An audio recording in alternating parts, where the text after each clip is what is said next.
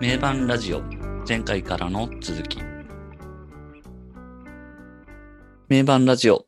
LUNA SEA の THE ONE crash to create を取り上げた話をしております。拓也です。今回もよろしくお願いします。こんばんは、エヌゾーです。こんばんは、秀樹です。という3人で LUNA SEA 語りしておりますが、はい。 THE ONE の、えー途中まで話をしてきたということで、今回は曲の後半からですね。今もう一番こう、深みの深みにこう、みんな深みですねた。ところからのスタートっていうことですからね。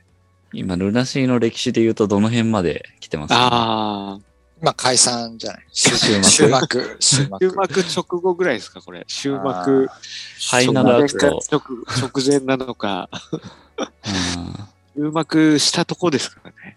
終幕したぐらいかな。うん。なるほど。ま あ、この本当なバイオリン来たっていうところの、ところからどんどんさらに沈み込んでいくみたいな。ねじゃーん、じゃーんって、ウェーって。今話してるのが、このザ・ワンの、えー、第4楽章の途中第4ってことですね。第4楽章、あんまりね、その J-POP とかロックでね、な第何楽章ってないから。そうですね。クラシックだよな。そうですね。そうですね。まあ、この曲は本当にそういう曲であるという、全部で第6楽章まである中の今、第4楽章の途中話しているところでしたが、まあ、その、バイオリンが入ってきて、どんどんここは沈み込んでいくパートで、えーね。うん、ここいいっすよね、でも。ほんとすごいですよね。もうさっきもちょっと改めて聞き直してたうん。めちゃくちゃ良くて。この辺の表現力はもうなんかルナシーじゃないと波のバンドにはできないできないですよね。ところですよね。うんそうですね。あのギ、アルペジオというかなんだろうな。ギターの音とバイオリンの音の、うん。バイオリンもこう、えーバイオリンも、いや、いいじゃないですか。まあ、ルナシーそうそうそう。バイオリニストがね、バンドにいるっていう。それがそもそもね、なかなかのねなかなかないから。なかなかの武器ですよね。まあ武器武器。飛び道具というか。うん。飛び道具の素養が、ちゃんと英才教育を受けてる人だもんね。そうですね。で、親がね、交響楽団の人だもんね。うん、そうですね。うん、それはすごいですよね。いや、なかなか取り入れられないですからね、バイオリン。うんただ弾けるだけでもなく、そういうちゃんそうそうと、そう。うん、完全にそういう素養があるって、ヨシキもそうだけどね、そうですね。そう音楽を学んだ人が ロックバンドにいるっていうのはなんかすごそいうですよね。そうそう。うんそれがやっぱ、X もそうだけど、波のバンドからやっぱ、一歩、二歩抜け出すところには繋がってんだろうなって。ああ、確かにそうですね。やっぱ X ルナシーが見抜けてるなっていうのは割とその辺かもしれないですうね。んうん少なからずやっぱあるんだろうなって。そのロックの、ロックの良さっていうか、うんそれとはまた別のね、なんか構築美というか、そうですね。うんそうですねすごい、うん、ちゃんとも、なんか基づいて作られたみたいな。はいはいはい。うん音楽的なああ、そうそう部。分で。うん。だからそういう意味でやっぱ専門家みたいな人たちもうならせちゃうみたいな。うん、そうそうそうそう。勢いだけじゃないみたいな。そうですね。ここは確かこの辺はなんかそうですよにね。ね。ありそうですよね。うん杉蔵とヨシキはその辺は本当気が合いそうですよね。うん。まあ、クラシック畑の人だし、うんどっちも完璧主義者だし、そうですね。杉蔵が一番なんかね、真面目だっていうもんね、X で。はいはい。そうですね。リハをちゃんとやるっていう。ああそう。ヨシキさん練習しましょう、みたいな。リハやりましょうよ、つって。杉蔵はだってすごい真面目ですよね。あの、ルナシーのライブでも一う番ん先に会場入りして、メイン音出したりとか。うんもうね、客席のどこからどう見えるかとか見てるもんね、そうそうそうう。この、この場所だと音ダメだとか、うんうん。その辺はなんかね、完璧主義者ですよね。で X とかとの飲み会とかでも、一番やっぱす、杉蔵がやっぱすごい、もう当時からめちゃくちゃ熱くこう、語ってたって言ってますねなんか杉、杉蔵はすごいグイグイ来るっつってた、ね。ぐいぐいうん言ってましたよ様式。ぐいぐいこう、やっぱ主張がね、そう、そう、そこの、バイオリン、バイオリンをやっぱバンドで使えるのは本当すごいな。いや、すごいすごい。で、なんか、普通のバンドで入れようと思ったら、まあ誰かの力を借りなきゃいけないわけですよね。うん。うん。そうそうそう。だからメンバーでできるってのはなかなかないっすよね。なかなかないっすね。杉蔵ってあれ、エエレキのバイオリン使ってますよね、あれって。エレまあキライブではそうだね。ライブ、ライブライではブでは。ああいう、普通にただのバイオリニストだとは、ただのバイオリニストでエレキのバイオリン使う人とかあんまいない、いなそうです バイオリンにディレイかけてるもんね。ねえ。その発想とかもなんか、ああいうすごいバイオリンに、バイオリンにディストーションかけてるよね。そうそうそう。ディストーションディレイ。なんだっけ？あ、フィールか。とはいはい、はい。かそうだもんねフィールバイオリンソロですよね。うん。CD は。そうそうそう。ああ、もうなんかその辺もすごいな。ここはでも本当にバイオリンがね目立つ。え、おにゃーみたいな。あれ、あれ好きだよね。あれすげえ。あれ入れますよ好きですよね。キュあれやり杉蔵ってなんか、ギター弾くときは結構バイオリン的な発想で弾くじゃん、あの、ロングトーンでさ。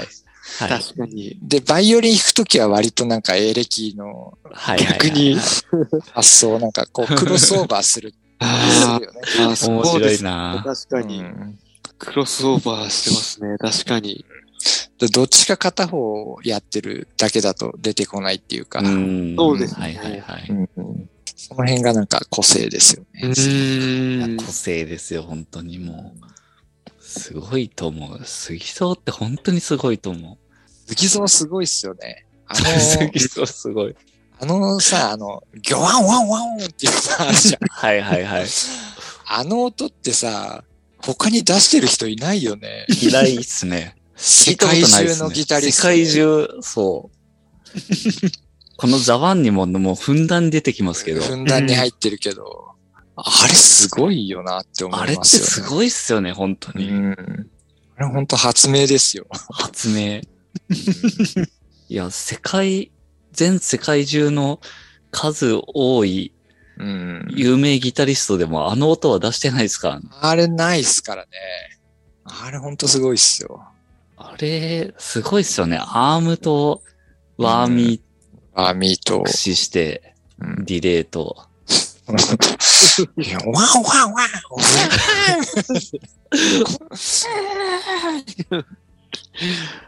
あれって、実際ど どうやってるかっていう話だと、あれですよね。あの、ハーモニクスを出して、アーミングして、それをさらにワーミー使ったりしてるんですよね、多分。すごい。よく見てるのはなんか3弦ぐらいでハーモニクス作って、ギヨーンって、ウィうん。そっからさらにアーム使うっていう。うん。アーム使って持ち上げ、ハーモニクスをアーム,、アーム使って持ち上げるっていう。そうだね。あと、リングモジュレーターもかましてるし。ああ、はいはいはい。うでそっからワーミん。そうだね。ー、ハイの方を抑えつつ、アームでうん、そうそうそうそアーム、ワーミーで。う。うん。うーん、その音出すのめっちゃ気持ちよさそうです。あれすごいよな、本当に。もう一聴してわかるっていう。どうしてわかりますよね。それってギタリストとしてすごいことですよね。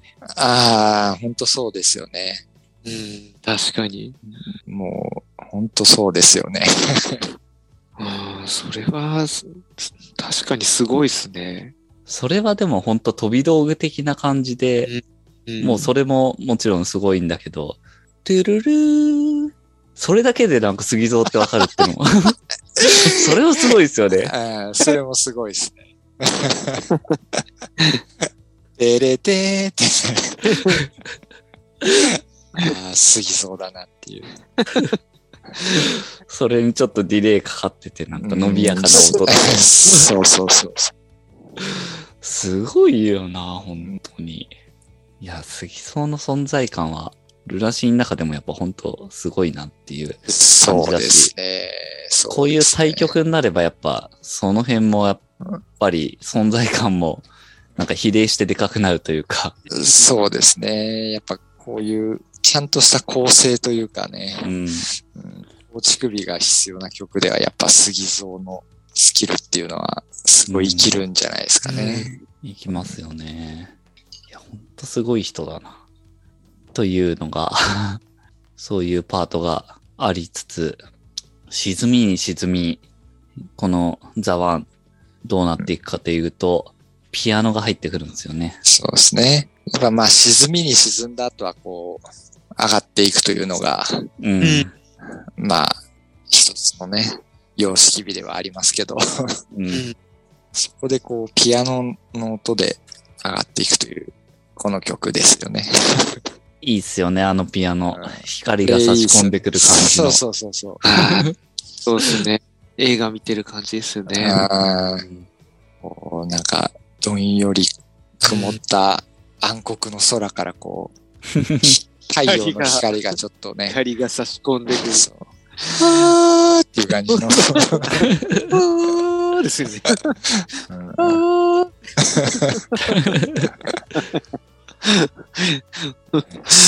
神聖なる感じが。神聖な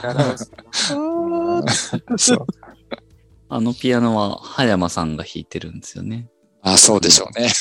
Tourbillon のメンバーでもある。いい、いいっすよね、あれ。あのピアノ、いいっすよね。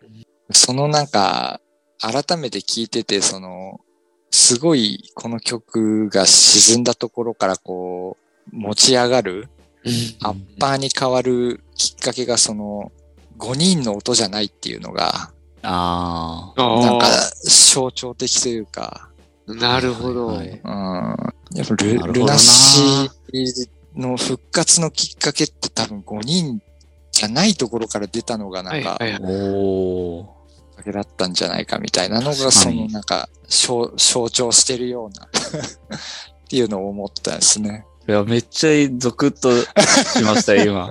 うん。でも確かにその、葉山さんとかってまさに、あ、の、トゥールビヨンのメンバーだし、そこでやっぱ、龍一、イノランやって、まあ、なんかその辺含めてなんか話がじわじわ広がったのかなとかっていうのもうん。思ったりすると、葉山さん。の存在、ここでピアノが来てるのはなかなかそうそう、なんか象徴的な気がして。ああ、なるほど。すごいな。そうなるほど。なんかそんなき、そんな気がしたんですよね。聞いてて。うんいや、でもそうかも。まあ、実際、その、歴史というか、ルナシーの歴史的にはそういう感じですしね。そうですよね。その辺でメンバー、まあ、ちょっとくっついて、うん。まあ、いろいろ話も出るでしょう、その中で。っていう。ああ、でも確かにそれすごいですね。その、そこでね。葉山さんのピアノが登場するそうそうそと、この曲で。うんルナシーでピアノ使ってるのってあんまりないですよね。あんまないですねピアノ。ピアノ的なピアノ、うーん。それまでの曲はほぼないんじゃないかな。そうだね。フォーエバーエバーとかでちょ、ちょろっと出てくるようなのはあるけど、うーん。ほんとちょろっとしたなんか効果音的に使ってるのはあるけど、そうです。がっつりピアノでこうってうん。ないっすよね、なかなか。ない。ないですようね。ん。それがここであえて入ってくるっていう。うん。ここの空気を変えるためにピアノが入ってうん空気を変えるのが、くる。ううん。んあそこまでなんかこうね、なんていうか、迷走して壊れてしまったうん。関係を修復するのは、結構第三者なんじゃないかなっていう、なるほど。すごいっすね、これ。その、それを音で表してるっていう。的な感じで。うん。うんっていうのをちょっと思いましたね。改めて聞いてて。ああ、これはすごいな。うん、なるほどな。いやー、すごい。それはまたなんか、さっきの話にも通じるけど、やっぱ人間関係ってそういうもんじゃんっていう、はいはいはいはい。こじれてしまったのを直すきっかけになるのって、意外と第三者だったりする。いやー、まさに。はいはいはいそれは本当にそうかもしれないですね。うんちょっとしたところなんですけどね。そうそうそう。ちょっとしたきっかけだったりするんだけど、うん。意外と本人たちから生まれないんだようんなっていうのが、うんうんそうですね。第三者がちょっと入るだけでなんか、そうそうそう。関係が良くなったりとか。なるほど。いや、すごいっすね。これも、めっちゃ深いな。これなんか、いい話でしょいい話、いいいい話。話。いや、ゾクッとしました、本当に。これなんか、そうそう。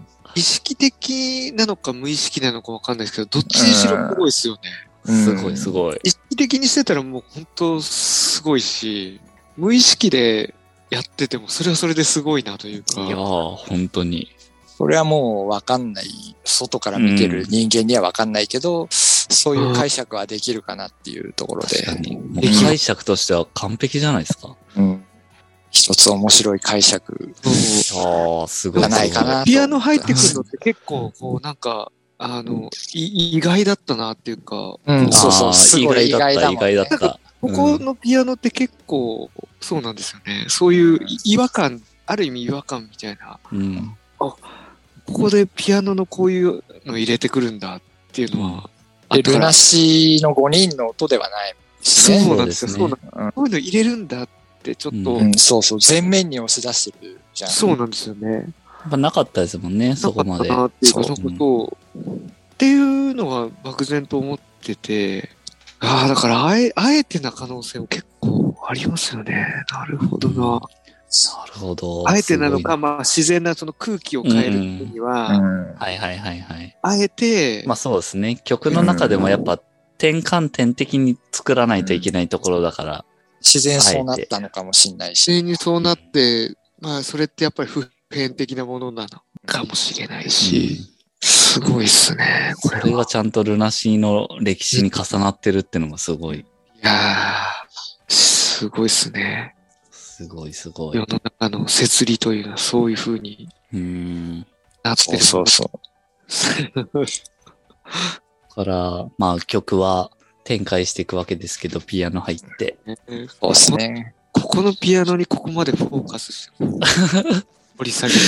すごいすごい。うんうん。いや、ぜひ、ここはね、注目、注目ポイントなんですこよ。れはすごいですね。うんこの思い。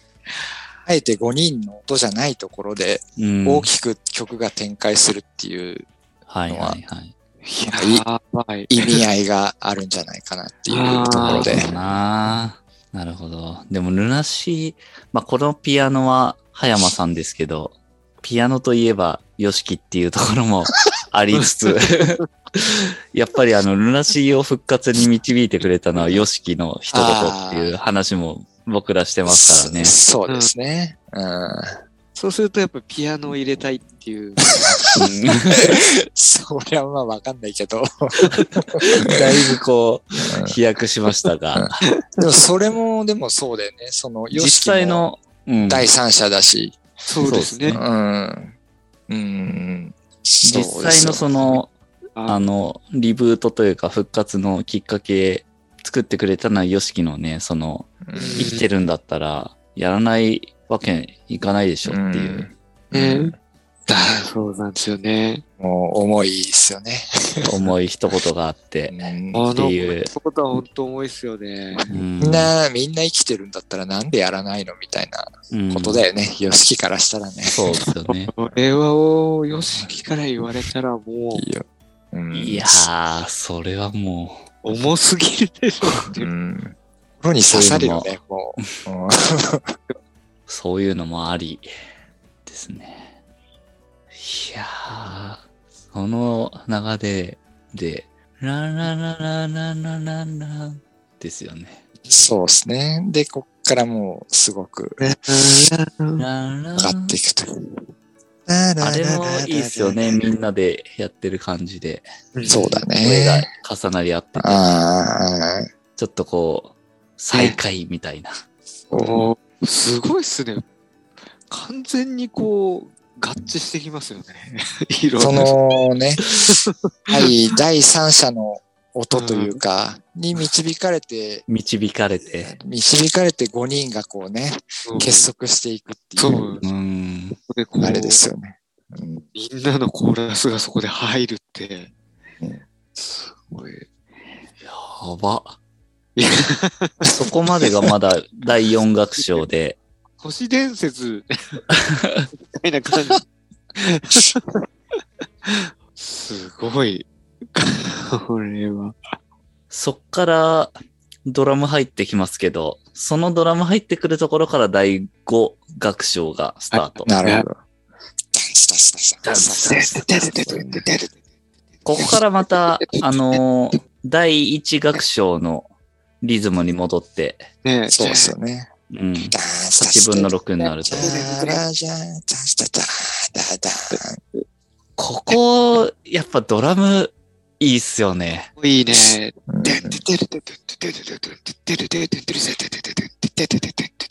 なんかあの、これ、今回やるにあたって、うんまあ、ザワンめっちゃ聞,、うん聞いてたんですけど、やっぱルナシーって深夜のドラムがあってこそだなっていう。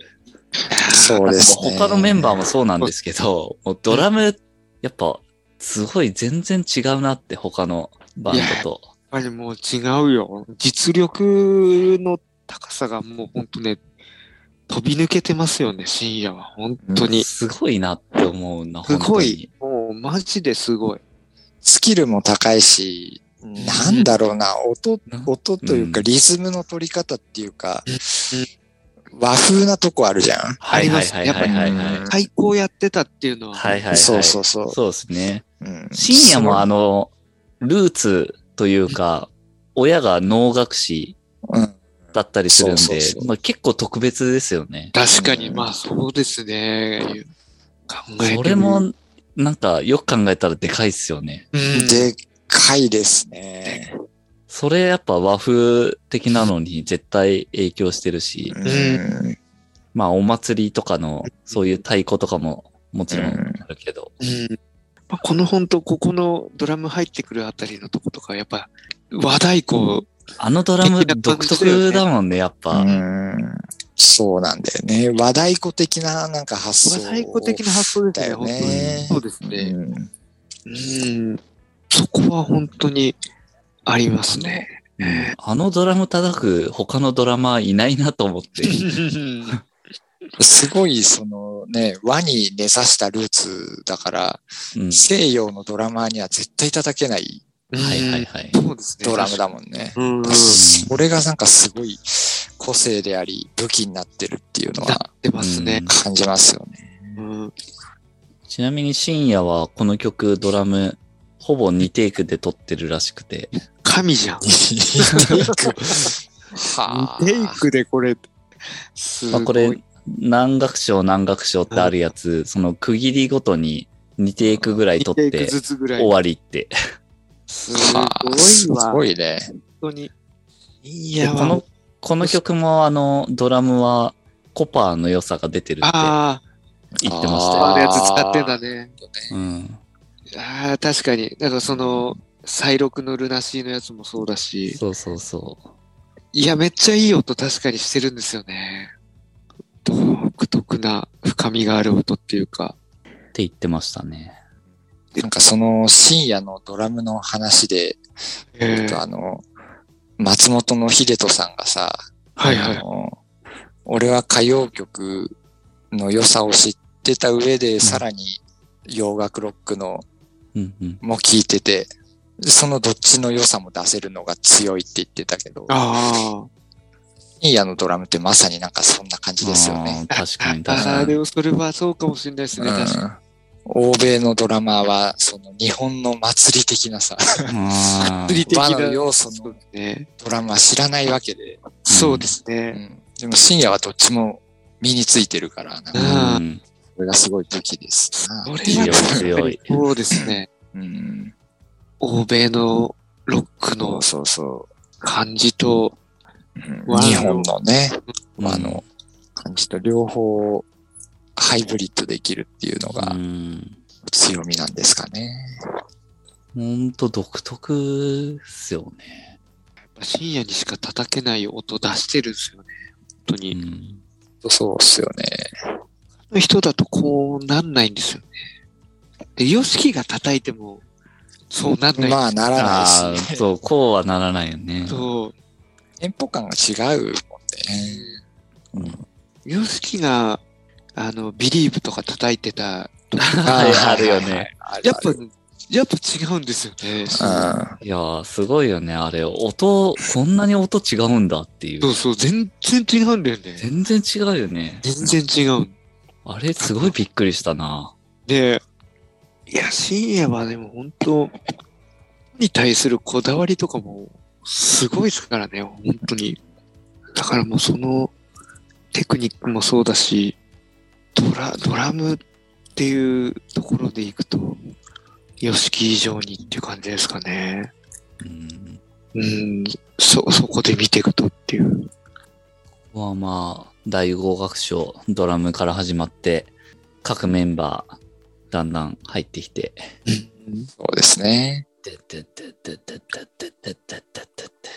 そこを弾いてるのが杉蔵なんですよね、何気に。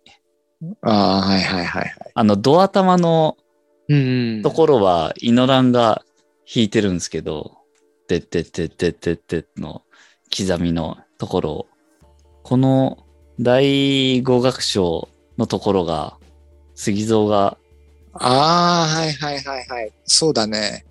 杉蔵になってて、そっちああ、は。ああ、切り切り替わってるんですよね。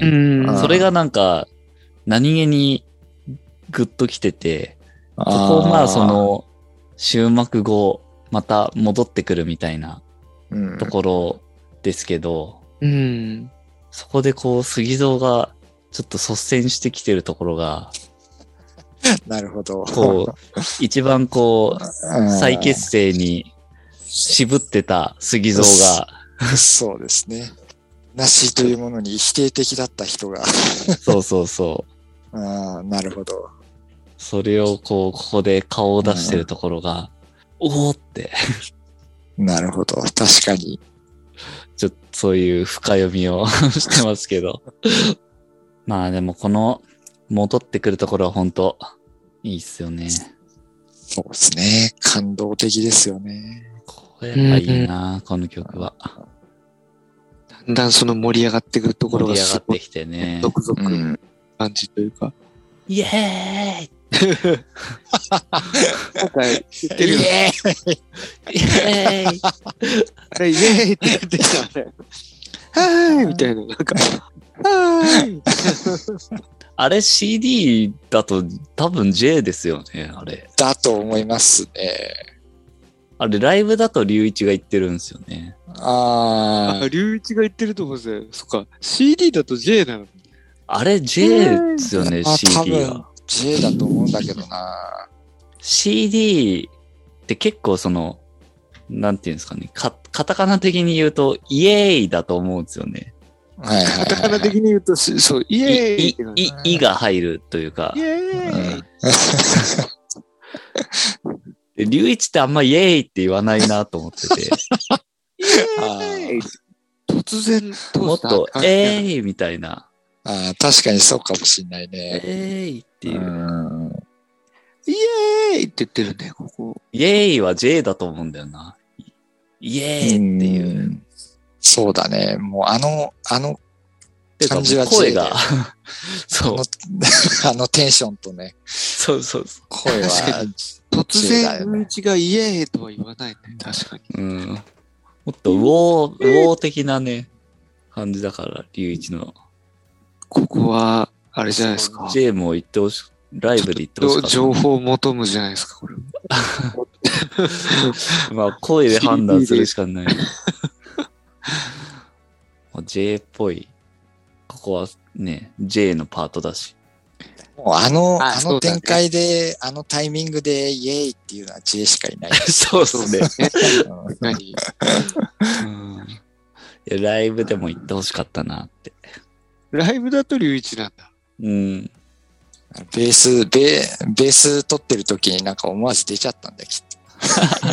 イエーイイエーイイエーイいや、でもあれめっちゃいいいいタイミングですよね。ねえ。あそこ、すごい、確かに。うんまたウォーって、そう。イエーイが欲しいタイミングだよね。イエーイが欲しいですよね。ウォーとかじゃなくて、イうんエーイが欲しい。イエーイが欲しいです。まあ、そんな感じでこう、じわじわ来て、最初の歌に戻るっていうね。さ、で、本当なんか、上がってくよね、ここ。上がってく上がってく。でーん、でーん、で、で、でーん。あれたまんないよね。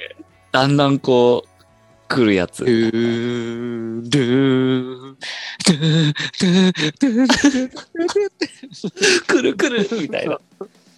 そのなんかだんだんくるくるの、くるくるくるぞ、くくるくるのところが、その、ツアーやってるルナシーなんですよ。はいはいはいはい。もうリブートして、リブートして、ね。東京ドームとかやってる頃のルナシーが、その、いやー。たまんないな。うん、その後も弾けるっていうの。ライブを重ねるごとにこそうそう。はいはいはい。ライブを重ねて。う、その後ぐらいからがまさにこう、ザワンなんじゃないですかね。うん こっから始まるみたいな。からが、ねうん、これ今からの俺たちだ。これがなんか今、今現在だぞっていう。はいはいはい、そはい。うそうそうそう。そうなんそうそう。か、うんそこはやばいっすすね。ね。うん、ここが、い今まさに、今があまさになんだっていう。うん。歌詞がだって、今答えようじゃないですか。えーそうそうそうそう。だまさにまさにでですすよね。やば。そう、今答えよう。え高鳴る鼓動。これですよね。で、今闇を切り裂けっていうのがね。もう、めっもうだってちゃ前向き。今っていうのをめっちゃ言ってます今っていうのそうだ今なんですよね。まさにね。が、はいはいはいはいはい。今で、あ、本当になるほどねここがそうなんだそうそうそう。改めて、改めて見てもそうですね、これ。うん、すごいな。今、そう闇を切り裂裂け。まさに。け。そう。なななななララララななななそうなんですよ。だからそうって言ってんすよこ。そうっつって。今って言ってんすよ。そそう。まさに今なんです。でね、その5つの魂は引き寄せるままに光に溶き出し、溶け出して時を変えていくよと。う。はいはいはい。もう、変えてってやるぞと。すごいです。このね、5つの魂はっていう。そうそうそう。5つの魂はってもう、うわーってもういなるよ言っちゃってますからね、も5つって。う、そう。言っちゃってる。そう、ここも言わずにはいられなかったんだろうな。ねうん。うわ、ルナシーやんっていうね。そうそう5人やんっていうね。そう。うんすごいや。り引き寄ここはせられたね、もう、いろんな選択肢がもちろんその歌詞の中にあって、そこまでの歌詞ってそんなに直接的な表現してないけど、ここだけはやっぱ5つって、そうですね。もう具体的に言ってますからね、もうね。うんここはだから結構重要な部分というかう、ん。すごい、そうっすよね。象徴的な。一番なんかここがこう、ドーンってうんメッセージなんじゃないかなって感じですよね。でもここすごいんですよね。その、あの、曲の構成的なところでいくと、第二楽章で出てくる、小さな魂は、ああ、っていうはいはい、同じなのか。あれと同じなんですけど、あそこは4分の4で、うん。この第5楽章はあの、第1楽章の流れで言ってるんで、8分の6なんですよね。なるほど、なるほど、なるほど。だからあ、リズムというか、表紙が違うんですよね。あーうんうんうんだけど8分の6でその第二楽章のフレーズをメロディとかじゃあ同じフレーズ持ってきてるっていうそっかそっか。それがね、なるほどねすごい憎いんですよ。めちゃくちゃ熱いじゃん、このポイント。熱い熱い、ここ。やばい。しかもそれ、第二楽章だと小さな魂だったのが、あ、そうそうそうそうそ今度は5つの魂魂。の魂は。この辺すごい意識的だね、やっぱこりの。辺意識的ねそすのごい。勢いのままで、その、ちょっと混沌に入るものをこう、また持ってきて、消化させてるみたいな。なるほどな。で、同じメロディーなのに、全然聞こえ方違うもんね。聞こえ方違いますよね全然違いますね。うんすごい。あっちはなんかちょっと迷いがあああ、そうそうそうった。けど、うん小さな魂が迷っちゃってるんですよ、みたいな。そうそうそう。そういうね、そう。ちょっと寂しい感じの。好きがさーって言っててうん。そうそうそうそういう感じなんだけど、ここはもう高らかに決意表明ですよね。もううん、決意表明。時を変えていくぜって魂はってもう。う。うんん。なるほどね。面白いですね。第五楽章的にはそれでうん終わって、うん。第五楽章すごいな。うん。ここで、バーンとね、もう、バーンと言って。まさに今のルナシーのメッセージですよね、ここは。うんですね。うんで、終わらずに、こう、次の展開にこうまた行く。そうですで、最終楽章となるわけだ。うん。最終第六楽章に。うん。ここはもう本当に、ラスト、闇つけた僕は。ここでもうそのサビというか、に戻ってくるわけですよね。そうだね。ここで、そうだね、サビに戻って、ちょっとこもうう、回想して、そうして、あの頃は、みたいな。あの頃はみたいな。それもありつつ、この先またそういう時があるかもしれないみたいな、っうん。はいはい。ていう感じ。うんうんうん。でも、でも、その先でもう切り裂け翼よで、うん、またそうなったとしてももう俺たちは終わらないっていううんのがなんかその最終楽章なのかなって未来ですよね。はいはいはい。そうですね。新しい時が、ほら、そうそう。輝き始めるって言ってそうそうそうそう。うん。こう振り返って、そうねうん、そういう時もあったし、この先もまたそういう時があるかもしれないけど、でもそれはもう、うん、切り裂け翼よという。はいはい、はい。け翼よ。えて泣き泣き空もうあそこもう感動だよ。あそこもうここはもう、もう、待ってましたという大サビ。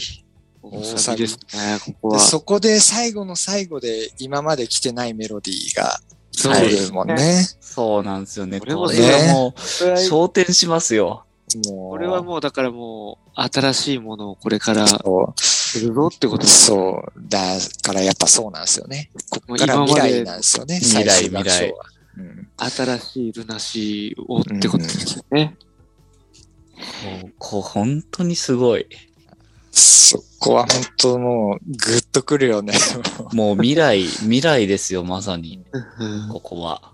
高なる思いのままって。うんで、もう最後が、もう二度とやむことはないって言ってああ、ますかそうそうそう。うんあれでもう感動したよね。おーって。ううんもうルナシー、死ぬまでルナシーなんだっていう。もう二度と前のように終わることはないというね。たまんないっすよね、本当にもう。終わったですね、ここは。ファンとしてはもう、こんな曲出されても、うんこのメッセージと。うん。すごいや、ーこの、ず今までのルナシーの歴史を振り返りつつ、最後にそういう未来への決意表明というか、うん。うん、もうやむことはないよっていうメッセージだよね。すごすぎます。すごすぎますよね。すごすぎるな。いやここ、ほんと、最後壮大な感じになるの、ー。うん。いいっすよね。たまんないな。よね。うん切り裂け、翼。よ。もうなんか、もうね、涙と鼻水と全部出ちゃうみたいな。うわーもう大団円です。大団円に向大けて。ここ、すごいさりげないけど、イノランのアルペジオが効いてるんですよね。聞聞いてる裏ね。いい聞いてるよね、もライブだとバッキング弾いてたけど、うんアルペジオはね、確かにね、いいんだよね、確かに。第五楽章のところもね、イノランのアルペジオがそうそうそうそいいよね、あの大、こう、今、あの、そう、そこね今答えようとかねそうそうそう最初のところう。は、そう、最初になかったアルペジオが追加されてんだう。よね。ああ、そうだね。そうだね。それがすごい、めっちゃそこいいなと思うんですね。あれ、すごいよね、さりげないけど。うんあれ、さりげないけど、追加されてんだよねあれ入ってるのがなんか、うわあ、いいわ。なんかドラマチックにしてんだよね。ドラマチックにしてる。すごくしてるっすね。単純になんかそういう音楽的な意味合いでも入れてるんだろうし、でもそれがなんかすごいちゃんと意味を持ってるというか、うんう意味を。持ってる、もう持ってますよね。意味を持ってねうん。ます。すごい、いやー入ってるちなみにこの、キリ酒って、ここ誰、誰なんですかね？うーん。え、誰？誰、メロディー誰？が、原曲。原曲はさあー。これ J じゃない J か。このアッパーな感じはなんか。はいはいはい。ありますよね。確かに。いい酒、翼よ、でなき空。確かに。メロディメロディーと。その、ちょっとちょいアメリカンなうんロックバラード的な。うんそうそう。 Crazy About You 的なさ、はいはいはいはい。アメリカの壮大なロックバラード的なのは、うん J かなっていう、J っぽい感じありますねうん。そういうイメージですけどね。なるほど、なるほどん。僕でも、まあ J っぽさもありつつ、ちょっとイノラン味もあるなっていうああ。気もしてて、なんかあの。明るい方の。明るいイノランの、フェイク、フェイクのあの、ファーストアルバムのレモンチューンっていう、うんあの、最後の方の曲の最。後の、その曲の最後にもそういうなんか、大サビみたいなのが最後にあって、はいはいはい。ちょっとそれにも近いものを感じたんですよね。初めてこのザワン聞いたときに。なので、ちょっとイノラン味もあるなっていうふうに思ってたんですよね。その前のつなぎから行くとイノランの感じもあるよね。そうですね。まあでもここはもうみんながそれぞれの味を出して。なんかもう一番いいものに仕上げてるのかなっていう感じもするんで。いやー、ここはでも本当にすごいですね。いいよね。いいっすね、もう最高っすよね。ちょっとアップトゥー的なドラマチックな。感じもあるんで、そうだそのね。感じはあるな。確かに。もその辺もちょっと感じつつ、うこの曲はもう歌詞も完璧だよね。完璧ですね、本当に。いいですよ。最後なあの感じでもう、切り裂け翼よって、うん果てなき空答えよう高なる思いのままって、もうもう二度とやむことはない思いよってもう、涙ですよ。涙ですよ。いやー。でで、ででで、で、ででで、でで、最後、あのそこで行くのがいいっすよね。そうそうそう。この曲については。やむことはない思いを。じゃじゃーん。で終わらないのがいいよね。そうそうそうそう。うん。壮大なまま終わらないのが。うん。でで、でで、でじゃだん、じゃーん。じゃーん、だだででででじゃーん、じゃーん、じゃーん、じゃじゃ、じゃじゃ、じゃじゃ、だららら、じゃじゃ、じゃじゃ、じゃじゃ、じゃ、じゃーん。あそこ、超いいよね。いいっすねそこはもう壮大なフィナーレを迎えき切り裂け翼よの歌からの流れの、そこでもう、ボロボロ泣くっていうね。いや、ーこれは、いいっすよね。もう本当、うんそこがもう大好きなポイントで。そう。すっごいよね、あそこはもうんその、俺たちまだ、その、進行形だぞっていう、そのう。、バンドとして、そうそうそうですね。うんそのバンド的な感じで終わるってのが、うんですよね。その壮大さも見せつつ、うんそうだね。そうだね。すごいその壮大な映画のラストみたいな感じもありつつ、そこが終わりじゃないっていうか、うん、うん。そうこれがまた一つの始まりっそていうう、そう、ところが、ね。一つの始まりっていう、うんそう、その印象を最後、そう植え付けてるっていう。あれすごいよ普通だったらあのまま終わってますよね、壮大な感じのアウトロでそうだね。思いをってなんか壮大にこう盛り上げて、盛り上げて、ちょっとじゃじゃーん。もう少しあってみたいな。そこからまた展開して、ババンドサウンドに回帰してもう一展開あるっていうのが。そうそあいいっす。う。あれがね、その、まだまだ行くんだぞ、俺たちっていう。うん、そうだね。そうだね。まさにそうですね。それを表してて、すごいそこ好きなんだよな。うん。ほんとラストめちゃくちゃかっこいいよな。いいっすね。ね。じゃじゃじゃじゃじゃじゃじゃじゃじゃじゃじゃじゃじゃじゃじゃじゃーん。最後、それ戻ってくるっていうね、それに。ああ、すごいね。すごい、最後、その最後のじゃーんが、そ最初とちょっとこ違うんね。う。そうね最後の音だけ変えて、うん。まだ先に続く感じがあるね、続く感じの余韻、続く感じで終わるんですよね。うん。その次ほんと続きそうな感じですもんね。じゃーん。これはでも、と、すごすぎますよ。すごいですね。すごすぎますよ。すっごい作品っすね、これ。いやこの壮大なドラマティックな展開の曲を、パシッと締めた上で、先への希望というか、うん。ー。未来へのね、展望を示して終わるっていうのは、いや できないっすよね。その人には。完璧すぎる。うん。